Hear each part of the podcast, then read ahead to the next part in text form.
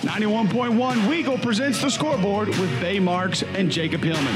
Your calls are welcome at 334-844-9345. Call now. You can follow Jacob and Bay on Twitter at Bay underscore Marks and at Jacob underscore Hillman 3.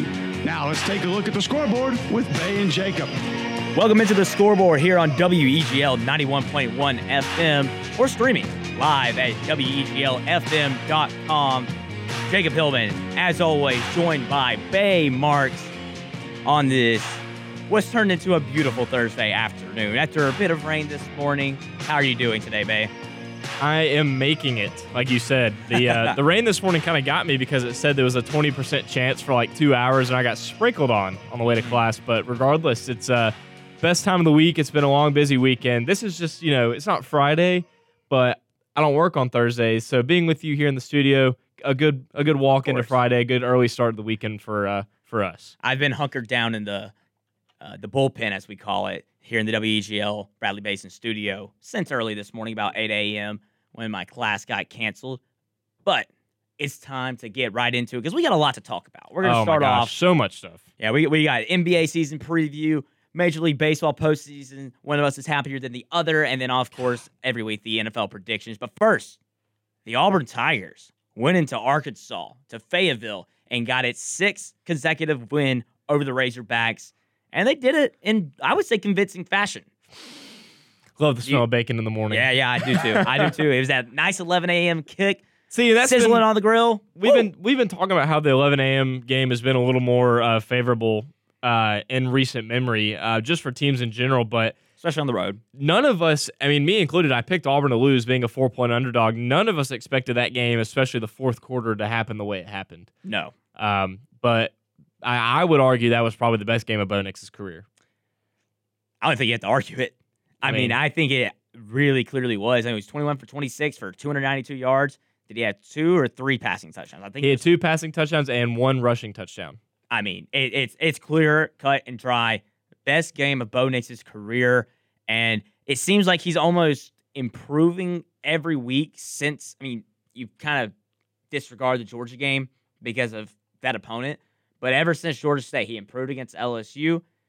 Georgia happened, and then he improved again against Arkansas. Now you got a bye week to really sit on it and figure more things out. It wasn't a perfect game, but it was close to it. Yeah, and that was what I was thinking, especially after this game ended, was, you know, really since Georgia State, Bo has improved and improved and improved. Georgia wasn't a great game, but I mean, we've been through that. You can go listen to our previous episode about that. But I mean, he's really kind of stepped up to the plate when adversity was hitting him the hardest.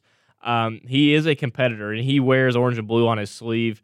He is Auburn through and through, and you've seen it with him battling. And he just, I mean, I think it was Aaron Murray on the broadcast talked about his feet were really calm and they were patient. He was patient with his vision. And in previous games, he's always too quick to throw, too quick to make a decision. And he was really able to step into the pocket behind his O line, who had a great game, including Killian Zier. Uh, is that how you pronounce it? I believe so. Yeah, he had his first uh, career start from Germany, um, and he played outstanding at the left tackle spot. Yeah, he did, and and that's that's the important thing. It's also the the whole offensive line, running game, passing game. They did great. Only really there was a one yard loss, a two yard loss, and a one yard loss on the for the rushing attack. As Tank Bigsby ran for 68 yards, Bo Nix was second with 42, and Jarquez Hunter he had 10 carries for 27 yards. Not the greatest average, but they're getting it and they're moving the ball, and it's really in those short yardage situations where you just need that one or two yard pickup to get the first down. And I really think that the offensive line is a big reason for that. Yeah, I think uh, a huge thing that I'm going to take away from this game, Jacob, on the road, beating this top 20 opponent, um, was Auburn got off to the quick start, obviously, with the Ja'Varrius Johnson uh, touchdown on the first drive of the game for Auburn. Um, and then Auburn is up 14 to 10 at halftime after both teams scoring in the second quarter. Um, but you see in the third quarter, Arkansas really takes the momentum in the swing of things in the game with the Treylon Burks touchdown. And we saw how they ended the second quarter as well. So all the momentum was really in their favor, and Auburn was completely pushed up against the wall. And Auburn's defense and special teams with Marcus Harris and them step up to get a blocked punt, or I'm sorry, um, a sack in the end zone, excuse me. Um, and Zakoby McClain and Marcus Harris jump on top of it, which that kind of swung things. And then Auburn truly got um, the rest of that momentum with they got, I think they got the stop uh, with the turnover on downs, Right. and then the pass to Demetrius Robertson, who nearly dropped that pass. Um, that touchdown and everything really gave Auburn that momentum back, which was huge because that stadium was packed and it was loud. I yes, I was extremely happy with the responses by both the Auburn defense and the Auburn offense after going down. I mean, you're up 14-3 now all of a sudden within 15 minutes of game time, you're down 17. I mean, it's just a one quarter and the script is completely flipped. I, w- I was concerned. I was worried that this is going to be a crazy shootout. We're going to see scores in the 40s. Auburn didn't let that happen. They responded to those two touchdowns well, especially on defense. And like you said, offense responded to the defensive turnover perfectly with a 71 yard touchdown. I love taking that deep shot after a turnover on downs. It's just what you really should do. Try to keep up that momentum. That offense is feeling good. They're excited to be on the field. So you know, and that's a big confidence booster because the all the talk after last week's game against Georgia was the wide receivers dropping passes. True. The first half, the wide receivers played great, and in the second half, to take another deep shot like that I mean, it's just a complete confidence booster. I think Auburn's receiving core really got that confidence back. Only one drop pass by Landon King, who really had a few other catches, and he's been playing solid lately too. Well, but speaking of Landon King and his position group, four different tight ends caught a pass. Four on Saturday. Four. Not Love just that. John Samuel Shenker. He only had one catch for 12 yards. Luke Deal led the way with four receptions for 19 yards. Uh, Landon King had two for 23, and Tyler Fromm had one for 11. I'd I be mean, interesting to know when the last time that happened was to have at least four, three or four tight ends in an Auburn football game catch a pass. Not during Gus Malzahn's tenure. negative. guarantee. But leading receiver was Shed Jackson with five receptions for 61 yards. Obviously, Robertson had the 71 yard touchdown catch. And Ja'Varrius Johnson, his one catch, he made the most of it. It was a touchdown on that post route to open the scoring up in the first quarter. Yeah, I think I think for me as well. Obviously, it wasn't a perfect game, so for me on both sides of the ball, real quick, what I think Auburn can take away on offense, um, I think you they did a better job of feeding Tank, but I think it's just going to be a continuation of getting Tank more reps, getting him back in the groove of things. I'd really like to see the run game improve a little bit more because the passing game is not going to be there every single game, especially when you're facing teams like Alabama and Texas A&M with great secondaries. Right.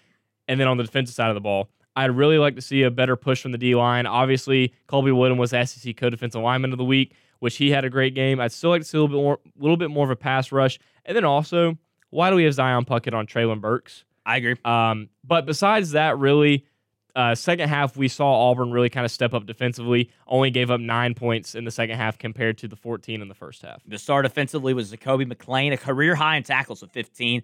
He had half a tackle for loss. And you mentioned Colby Wooden. I think that he's going to be a star. He's coming up. It's it's taking time, but eventually he's going to be the star on that defensive line. But I'm with you. I think this bye week is all about figuring out exactly how you want to go into November because an October 30th game against Ole Miss is so so important to set the tone for what it's going to be like. And if you do it well, you're going to be set to go. But this is Auburn's bye week, so we don't have a game to preview, and we got a lot of other things to talk about. So let's move in to college football week eight preview.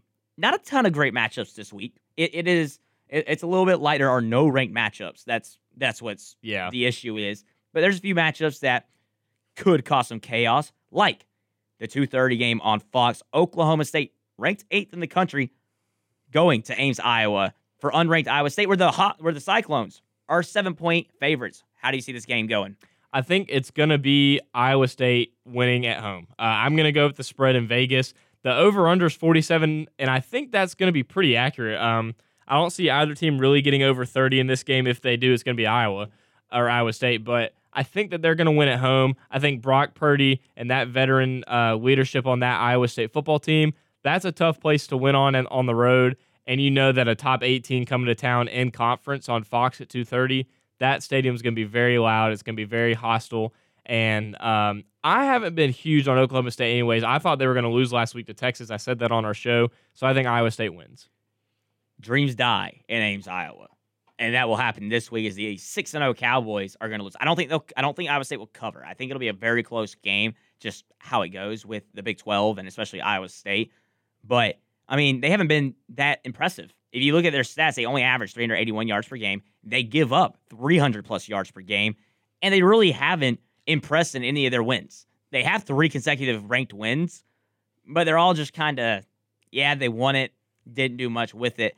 I do like Spencer Sanders, but Yeah. I, I'm not. I'm not a fan of them going into Iowa State and winning. So I have Iowa State, but Oklahoma State will cover. And then Another thing is that the Big 12 kind of feels like it's going to be wide open if that is to happen. Like especially if Iowa State beats Oklahoma State, we'll see how that goes. Moving out west, same time, 2:30 on ABC. This is the game day game. The Rose Bowl, UCLA hosting number 10 Oregon. What a cool scenery this is going to be. Um, earlier this season, when we had LSU traveling and facing UCLA, I talked about how I thought UCLA was going to be a really good team this year. So far, they're five and two. They've had a few road wins in the Pac-12, um, but they do have a home loss to Fresno State, which really sticks out like a sore thumb to me. I like Oregon on the road. I'm going to go against uh, Vegas right here. I think they're going to win. Um, I think I'm a little more confident in their offense than I am in UCLA's offense because I feel like their offense won't be as consistent as it's going to need to be to beat a top 10 team at home. Um, so I'm going to go with the Oregon Ducks in this game. No upset for me here. I agree with your point about the UCLA offense, but I do think the Bruins get it done this week Mm. because think about it. Giant Slayer weekend. Oregon, yes, Oregon is the only team that really has a chance of making the playoff for the Pac-12. It ain't happening. It ain't happening. UCLA is going to make sure it doesn't happen. They're going to win this weekend over Oregon. They are the favorite by two points. They may they may never back. make it again until we get a 12 team playoff. Honestly, you're probably Yeah. correct. That that that is how it is trending. The other 2:30 game on the broadcast network, CBS, LSU and Ole Miss. I mean, the storylines with this game. Coach Orgeron agreed to uh, leave the program after this season, still coaching. Lane Kiffin and the Rebels coming off that crazy victory oh my gosh, in Knoxville. we could do our podcast. On I was that. to say, I mean, there needs to be a documentary on it. So, Yeah. where do we see this game going? It's gonna be Ole Miss. I think th- there's a lot of stuff going on in both programs right now. Ole Miss having all that happen with Kiffin last week. I know they were fired up after that win, and then you have LSU with Orgeron, and now all these reports coming out um, about girlfriends being let into practice Yeah. and all this stuff, and all the players having to respond on Twitter. They're not focused about the game, so I don't think the fight in Baton Rouge Tigers are going to get a win. I think they dropped to 500. Um, but what a game they played! I mean, last week against Florida. Props to them. I agree. Uh, props to Davis Price as well, but I think Ole Miss at home at 2:30. I mean, close your eyes if you're an LSU fan. Yeah, I, I'm with you. I think that Ole Miss goes in and rolls. I mean, the over under 76 and Ole Miss will be much closer to that by themselves than LSU will be scoring. I just I just think that, like you said, that they're not focused. It doesn't seem like. Now, of course, they might come out and play their hearts out for Ed O, but I don't think it'll be enough. I think Ole Miss wins this game. I think they cover as well. I'm just now realizing all of the good games are at 2:30. Yeah. What, what is the point of this? Well, and I will say one thing is if LSU wants to have any success against Ole Miss, they're going to have to have another great game out of Damon Clark uh, or Damone Clark. He leads the nation with 80 tackles so far this year, and that is 37 more tackles than the next highest person uh, on LSU's defense. So just Yeah. little fun Yeah, fact. I think he lead. Yeah, does he lead the conference? I bet He leads the does. nation. Leads the nation. Yes. Okay. Wow. Yeah. Well, we'll move on to our fourth game. Clemson and Pitt, also at 2:30 ESPN. This is in Heinz Field. I believe the last time Pitt beat Clemson was on that game-winning field goal. But here's the difference: Pitt is favored. And Clemson is unranked. Pitt is favored, and Clemson's unranked. Well, I mean, I mean, I, I think we're probably gonna pick Pitt. Well, we have a few. We have a very short list of rules on the Right. scoreboard. Always bet the over. That's one of them for reference. And one of the other many few rules we have is never pick against Pitt. Panthers. Panthers by 90 probably. this is I don't think it'll be that much. No, but, maybe not. Uh, I think they win, and I don't think it'll be too difficult. I think they cover the spread. This is this is a weird, weird, uh, weird year for Clemson.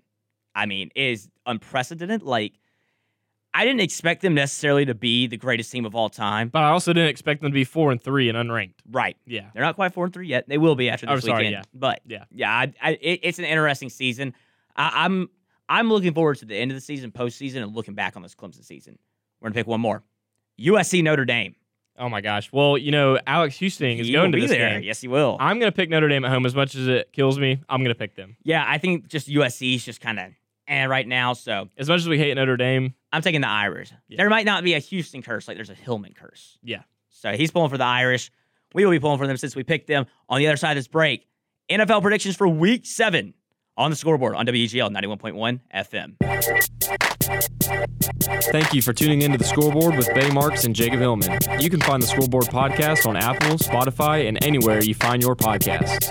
And welcome back to the scoreboard, WGL 91.1 FM, or if you are streaming on WeagleFM.com, we welcome you and thank you for joining our program today. Bay Marks, as always, sitting alongside Mr. Jacob Hillman to my right. If you want to call in and be a part of the scoreboard, feel more than welcome. You can dial 334 844 9345, 334 844 9345. If you want to call in to the studio, just a reminder, folks, that tonight is Weagle Stages here on campus. Um, where is that going to be at tonight? That is on the campus green. On the campus green, Weagle stages will be live, hosted by the Weagle Live Events team. And also tonight, the UPZ will, UPC will be presenting A Quiet Place Part 2 at Plainsman Park, a movie night today, October the 21st. Gates open at 7 p.m. And A Quiet Place Part 2 will be presented starting at 7.30 here on campus. All right. I'll say about Quiet Place, the first one was really good. Never seen it. It's really good. You should see it. If my girlfriend wasn't so afraid of horror movies, we'd probably. It really isn't that much of a horror movie. I'll be honest. It's more It's of a more of a creepy. thriller, more of a thriller, and kind of creepy. Yeah, good, good, good way to put it. Moving on in our action packed show today, like we mentioned earlier, or like Jacob mentioned, we do have so many things we're going to get to on today's show. One of them being NFL Week 7. And there are a few pretty interesting matchups this week, despite what you may think. Um, and we're going to go ahead and break that down here live on the scoreboard. Starting with tonight, Thursday night football matchup. Cleveland will be hosting the Denver Broncos. Cleveland going to be wearing the orange pants with the brown tops. We talked about that on Compact Discourse this morning. If you want to go back and listen to that replay, feel more than welcome. Um, but a battle of three and three teams, which Cleveland's one of the better three and three teams we've seen all time. Um, but Jacob, who do we have in this game tonight on Thursday night football? I mean, it's going to be a doozy. I'll tell you that. It's going to be one of the. It could have been a great game, but here we are. It's quarterbacks are injured. Baker Mayfield's not playing. Teddy Bridgewater's questionable. Jerry Jeudy got put on the injured reserve. Odell Beckham's questionable. It's possible that Jarvis Landry plays. I don't know if that news has come out yet. I don't know. I'm picking the Browns just because I think they're the better team. I think the Browns are the better team, but I'm going to go with Denver um, because Baker's out. They have so many injuries. Jeg- Jedrick Willis is uh, questionable. Like you said, OBJ is questionable, and Landry might not be playing. It's going to be a little chilly with some rain in Ohio, and I think Teddy Bridgewater and the double gloves, uh, that might help him out a little bit. We'll see. Think, think about this. You If he plays. Case Keenum as the starter. Yeah, I, I faith in Case Keenum.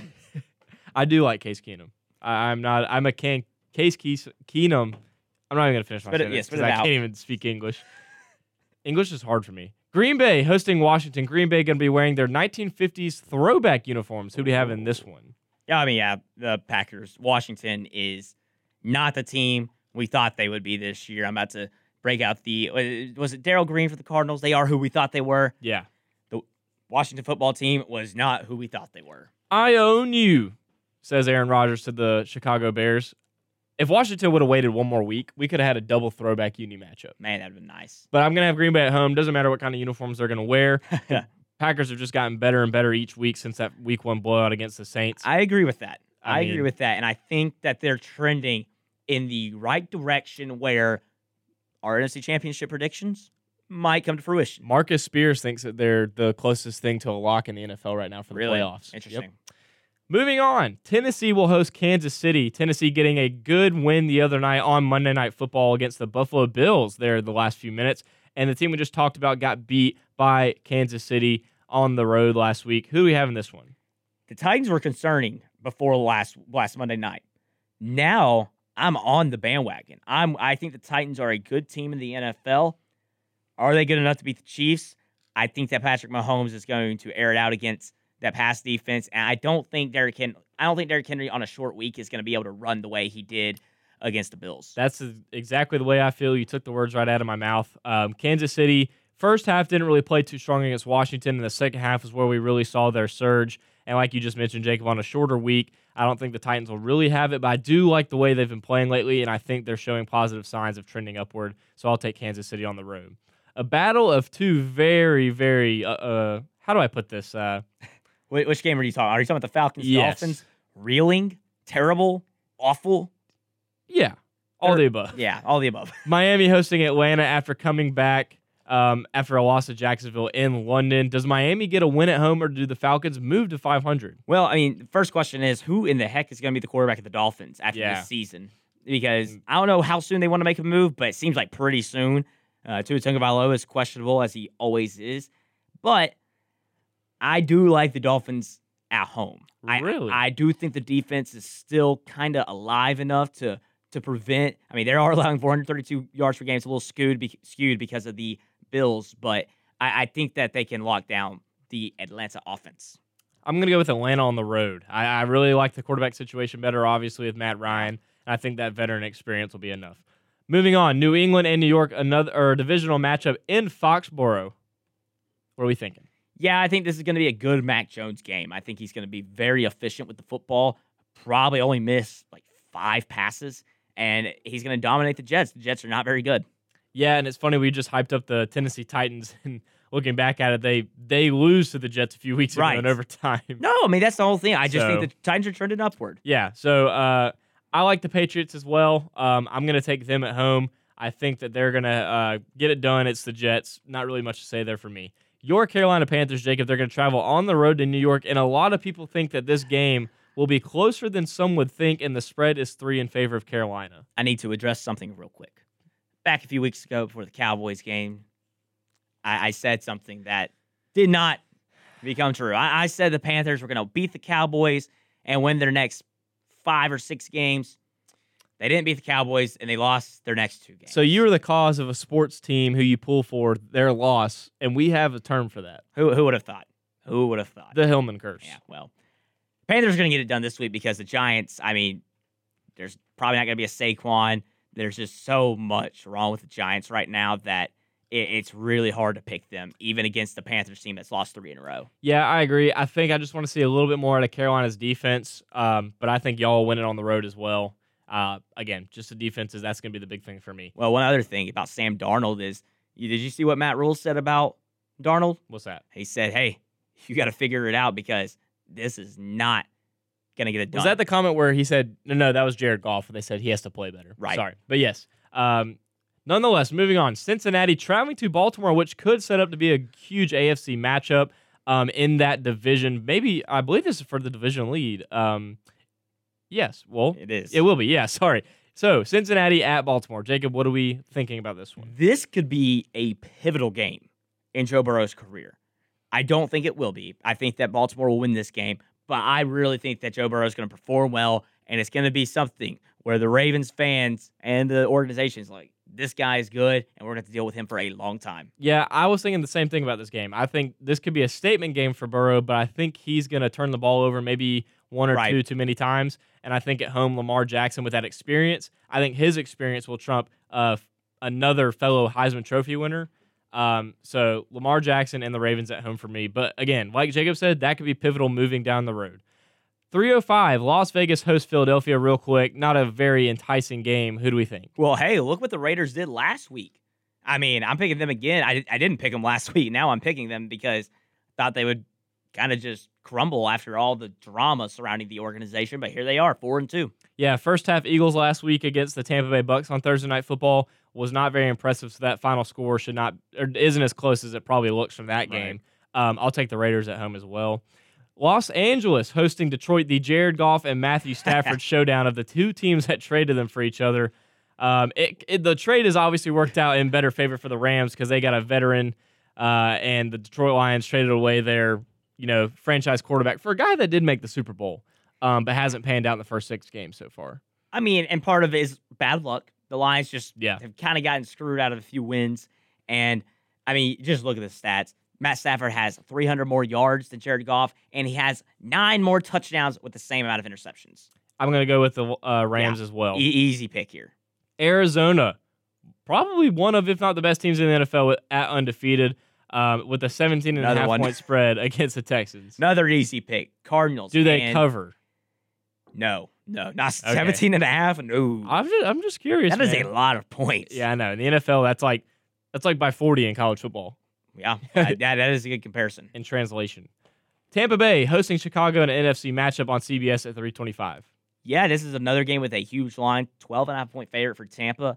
I'm picking the Bucks. I'm picking the Bears to cover. No, I again, I completely agree with you. No argument for me. This is about a 25 point spread in college football. Yeah, I think that Chicago will probably lose, or they will lose, but it'll probably be by about, I'd say, three to seven. Um, I think after the way that they played last week against Green Bay, having played them so close, I think it's going to give Yeah. Justin Fields that early confidence he needs. He's only got two tutties and three picks this year. Um, he won't have a very fabulous year by any Right. means, but I mean, this is a huge learning year for him. Well, and I'm intrigued to see how he fares after, you know, a comfortable game at home, going back on the road against the defending Super Bowl champs. and the goat. Fan, yeah, the go and a fantastic defense. Yeah. Carlton Davis and Jamel Dean, I believe, will both be playing. J- Dean came back last week, so Did they get a pick off of him? yeah, Yeah. I think it'll be Davis. Yeah. Yeah. I think he throws for at least one interception. San Francisco at home hosting the Indianapolis Colts. I think this could be a sneaky good game on Sunday Night Football. Yeah, it's not two great teams, but it might be a fun one.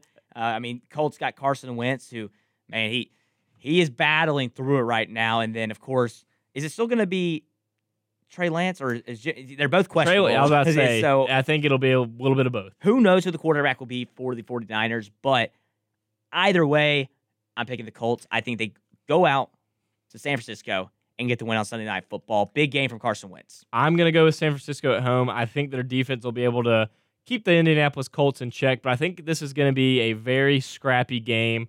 I don't think it'll be super flashy by any means, but I will take San Francisco at home. I think they beat the Colts. All right, Monday Night Football to wrap up our predictions. The Seattle Seahawks hosting the New Orleans Saints. Uh, the Saints are favored in this game. What are we looking at here? Yeah, another interesting one. Obviously, the Seahawks do not have Russell Wilson. It's Geno Smith at quarterback. The Saints, you know, ever, ever since that first week, have been kind of quiet, just up and down. They they lose some, they win some. Jameis Winston has the crazy drives against the Washington football team, but I think Jameis Winston has a big game against the. Seahawks. They win and they cover. I agree. I think New Orleans wins on the road and gets a big NFC win in that matchup as well. No argument for me. That's going to do it with Easy the first half of the show today. On the other side of this break, we're going to talk about the MLB postseason and how the Braves are up 3 to 1. Don't go anywhere. The scoreboard, Weagle 91.1 FM.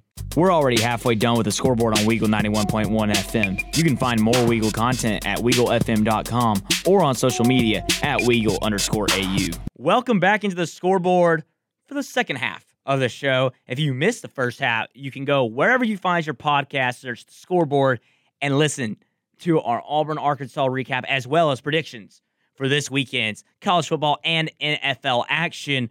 But now we're moving on to Major League Baseball's postseason. You know, coming out of the, coming into the break last segment, Bay mentioned my Braves, but he didn't mention something else. We are sadly going to be getting into that. But I'd rather start with the We'll, good we'll stuff start off than with get into the bad stuff. We'll, we'll, yeah. we'll go happy first. The Atlanta Braves are up three one. Scary numbers for Atlanta fans, but have That's what- faith. when I was at your house faith. last night, that's what I, I was going to say. It- it- it's a scary number after last year, but as I said, keep the faith because I think this team's different. Those outfielders that that that the Braves acquired at the trade deadline, they are putting on a show. I believe they're hitting. I think they're combining 101 plate appearances. Uh, Jeff Passan of ESPN tweeted it earlier. I mean, they're hitting like 400 almost. That's nuts, incredible, and it's just just something that the Braves did a great job at uh, at the deadline. They they're hitting 341 uh, batting average, 400 slugging. I bel or it might be I forget. I don't know what the three slashes are, whatever it is. They're hitting 341. It's with six homers and 21 RBIs in eight games. That's all that matters. Yeah. They are impacting the game like crazy. Eddie Rosario had two home runs last night with a triple and a single. Almost hit for the cycle if the second home run didn't go out. So, what I'll say is the Braves look, this looks different than last year's 3 1.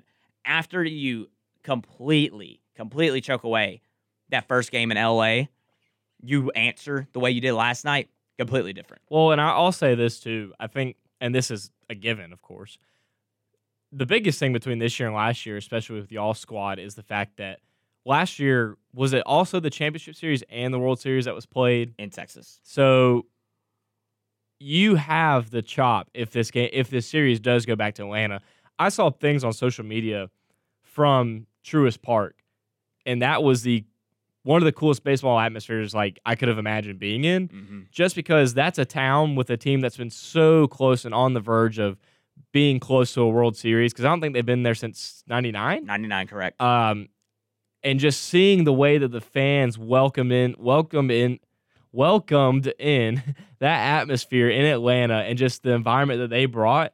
I mean, if this series does go back to Atlanta, God forbid for Braves fans like you, then I, I would be very confident. Yeah, I, I am. I think it, that's what makes it different is that this team answered answered the call when they needed it most. You can you cannot lose that game last night. If you lost that game, I I this would be a completely different conversation. You'd have to win two in a row at home. This would not even be an optimistic conversation. I, I would be extremely pessimistic thinking the Braves are done. Even though it's only 2 2, it's over.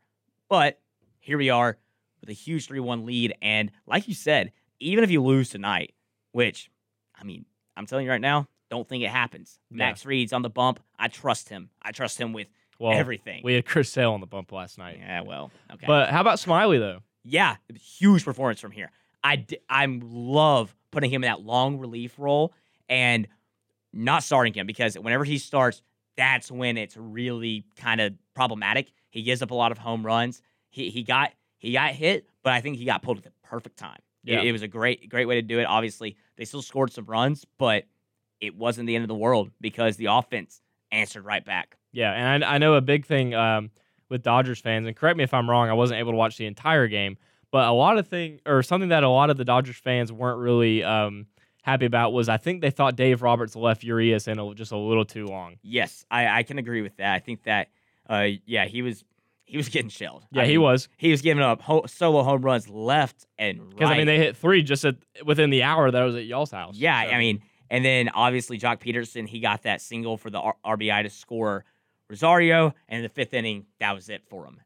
I agree. I think he was in for too long. Yeah. Urias has been so good I'm- the Dodgers. and I'm gonna stand by this too.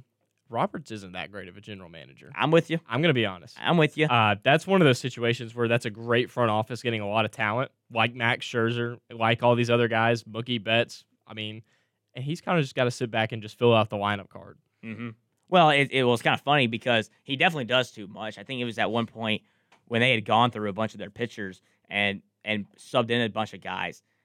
It was like, what what is Dave Roberts going to do now when he can't do fifty double switches in a game? And Yeah. he he tries to do too much and Now he did put Walker Buehler into pinch run for Albert Pujols, gosh, correct? Exactly, like So- that kind of stuff is just wild. like what what if Buehler gets hurt? I love it though. I mean, it's, it's funny. I bet Buehler wanted to be out there, but it's just, man, it, it's crazy. it's not smart baseball. No, I agree. And even and if he's fast, sure, go for it. I mean, like Max Fried, like if it comes down to it, you need a pinch hitter. Max Fried's the man. He knows Yeah. how to hit. Yeah, So I I understand those kind of moves, especially if the pitcher is all for it.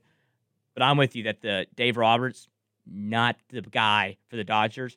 And hey, if Braves win tonight, I wonder if he gets fired. I, I don't know if they're a year removed You're from right. the World Series, You're right. maybe another year or two. Yeah. It's just with baseball, you never know. yeah. I like I mean- mean, Aaron Boone was on the verge of being fired, and they signed him to an extension. And we've and we've seen crazier fire firings. In Oh baseball, yeah, So without a doubt, I I'm happy with what the Braves are at. I would be too if I I, were I'm you. confident. I'm I'm relaxed. That that's what I'll say. I'm not cautiously optimistic. right. It's it's kind of just hey, go do your thing tonight, Max.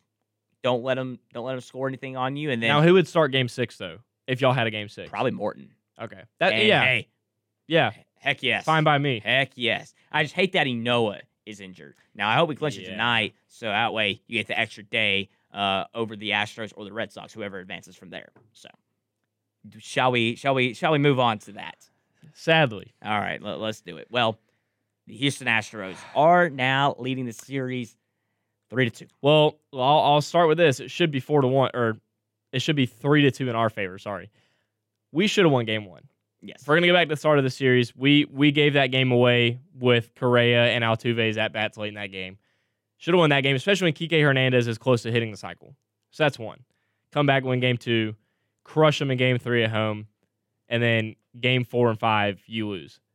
I had more so the problem with last night's game for a few reasons.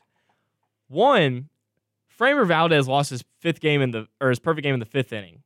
So watching that game through my phone and getting the updates through my phone as well when I wasn't able to watch it, that's frustrating as heck.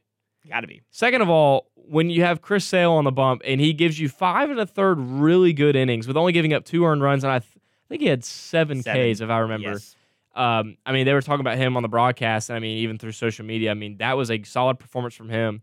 And then I think that their their their running uh, streak late in the game, or their run streak late in the game in the sixth inning, I think it was. Me cover my monitor. Yeah, sixth inning. They scored five runs in the sixth, and that really kind of got started with a Schwarber error over at first base, who with his bats been a huge addition in the postseason. So I can't really get mad at Schwarber. I mean, I, I would like to see him make that play, um, but it's tough to get mad at him when his bat's been as crucial as it's been since the playoffs have started. So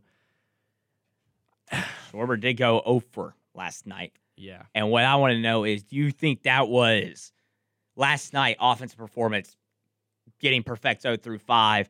Is that just a one off thing? Are they truly getting cold after being so hot? You think maybe in Houston they'll figure it out with the bats?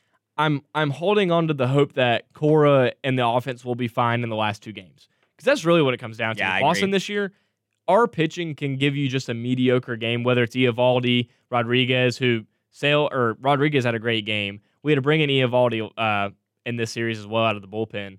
But if you get a mediocre pitching game, that offense is going to be sufficient enough to win you seven out of ten games. I'd say six or seven games out of ten.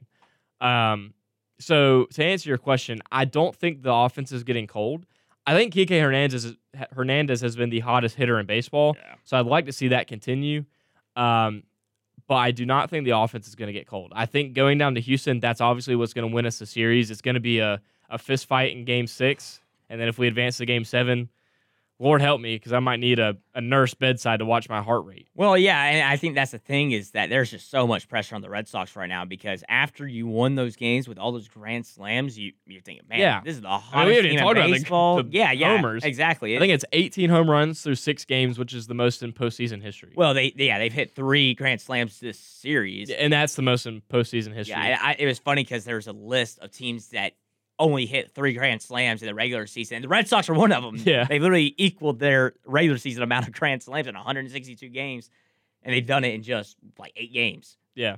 but I, I just don't really know how this series is going to play out these two games. Just just tell me you don't think we're gonna win. I don't, I Don't don't, sugarcoat it. but I just I have a weird feeling that Boston could show some life, especially in Game Six. Game Seven is obviously you never know, especially with the Astros. Yeah. And we had this discussion this morning after you left Compact Discourse. We talked about how the Astros, the fact they keep respond even after all the cheating allegations, they keep it up. They do. It's crazy. It's, it's their core. I mean, it's hard not to respect it. Yeah. It's hard not to respect it because there are so many eyes on them. People are looking for cheating allegations, and here they are. It's their core. It's Correa. It's it's Bregman. It's Altuve. And and I think these last two games are actually going to be they're going to be huge because we all know the history of Cora. He was the bench coach uh, during the cheating allegations. Um, he really takes playing Houston personally. Yeah. I mean, as anybody would. So I really think being in Houston those last two games, that ballpark's going to be electric. Sadly, Boston only got one of two at Fenway. Let's hope it's not the last time we play at Fenway this year. Yeah. um, but I'm going to hold out hope. I think that they can get it done, but it's going to take some serious magic. Um, and Boston's going to have to pull something out because, I mean, that's a tough place to play. Yeah, it is. And I, like I said, I, I think the, Astros will pull it out, but I just think I think there's a little bit of magic left with There the might Sox. be. I think there's a little bit left. Now, does it run out if we get to the World Series? It's very, very possible. Yeah. And one other thing I want to focus on the Astros right here. Josh Donaldson tweeted that Jose Altuve is a Hall of Famer. I, I want to hear what you say about that. No, Really, no. I think wait if he keeps this up because he is 31. He's probably got a solid six to ten more years if he really keeps it up. If he keeps it up and no more cheating allegations, anything like that, I think he's got a shot. If he, as of now, no, but it, I, I can agree with Right? that. You so is, you think he's on track? I think he could be on track. It'll be interesting to see like how his career were to end if he Yeah. wanted to get in. That that's what it is. I think if man, if they win it this year, like I said, it's hard not to respect it because there's no way they cheated this year with all the eyes on them. But So you have uh, Houston, Atlanta. Houston in seven, Atlanta in five. Boston in seven, Atlanta in six. Love Boston and Atlanta, and me and Jacob will go. I'm pulling for that. I'm pulling for that. Have you looked at ticket prices? You we probably won't be making it. okay, that has been our Major League Baseball talk on the scoreboard. When we come back, we're going to preview the NBA season as opening night was on Tuesday here on the scoreboard. One more segment before we turn off the scoreboard for the day. Thank you for listening to today's episode of the scoreboard with Bay Marks and Jacob Hillman. We hope you have enjoyed listening. You can listen to us every Thursday at 2 p.m. on WEGL 91.1 FM or at WEGLFM.com. Welcome back to the scoreboard, WEGL 91.1 FM. Bay Marks and Jacob Hillman, also live on WeagleFM.com. Don't mind us for just looking up ticket prices in the break for, for a World Series. That's a bad. You know, that's a terrible omen. That we shouldn't be doing this. Like doing that. Like We're jinxing it. yeah, it's it's a. This is this has Hillman curse written all oh, over. it does. It does. And we, should- Um, we really shouldn't be talking about it. Let's let's see what happens before we start making plans to go to the go to the World Series. I agree. But if you missed the MLB postseason segment, you can go back and listen to today's show on the replay wherever you may find your podcast. Jacob and I will be uploading that right after this before Jacob's got to ace his midterm. Um, Mhm. You heard that right, Miss Teresa. He will ace it. Oh yeah, for sure. No doubt about it. NBA got kicked off the other night, or tipped off, I should say, um, officially for the 2021 2022 season. And I know it seems like the season just ended yesterday due to it being pushed back due to coronavirus.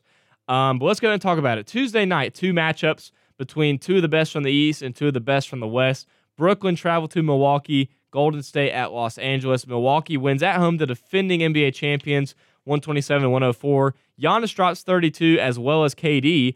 And then at home, Los Angeles loses to Golden State 121 to 114. Steph Curry only with 21 points, uh, and LeBron in year number eight or 17. I don't know. A lot. yeah, he uh, drops 34. So I believe point- it's 18. yeah, point being he's old and he's dropping a lot of points.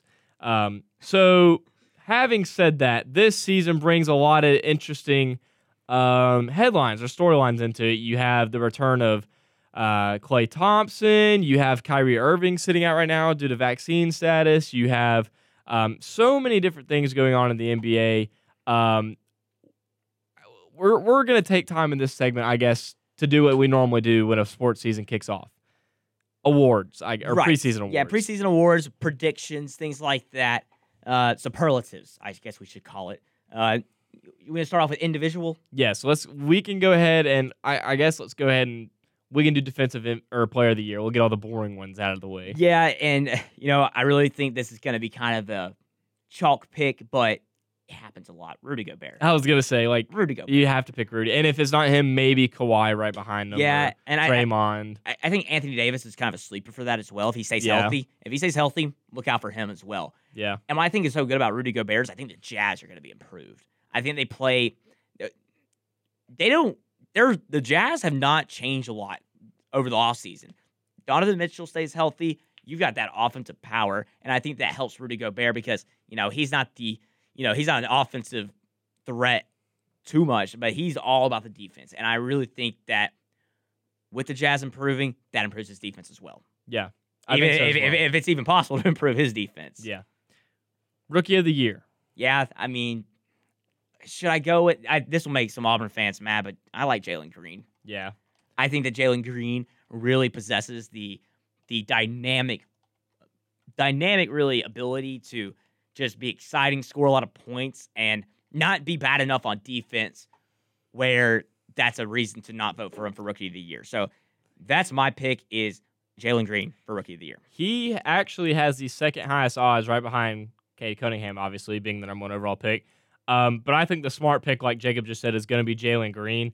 I mean, that guy is just so athletic. Nearly came to Auburn, and that that's going to make that sting even a little bit worse. Man, man, think about that timeline. That was like during COVID and everything. He did his commitment on Instagram Live. What a timeline. Moving on, let's go ahead and do the MVP. Okay. This this is obviously people are going to say a chalk award, but you truly I- NBA, NBA it's don't know. Yeah, you never know who's gonna win it in the NBA. I mean, I want to say KD. I want to say Giannis. I want to say Luka Doncic. I was going to say Luka might be a favorite as well. I really like Luka. I'm excited to see what he does tonight uh, in Atlanta. Uh, I I, I should have gone to this game, but other other th- other pressing things to to attend.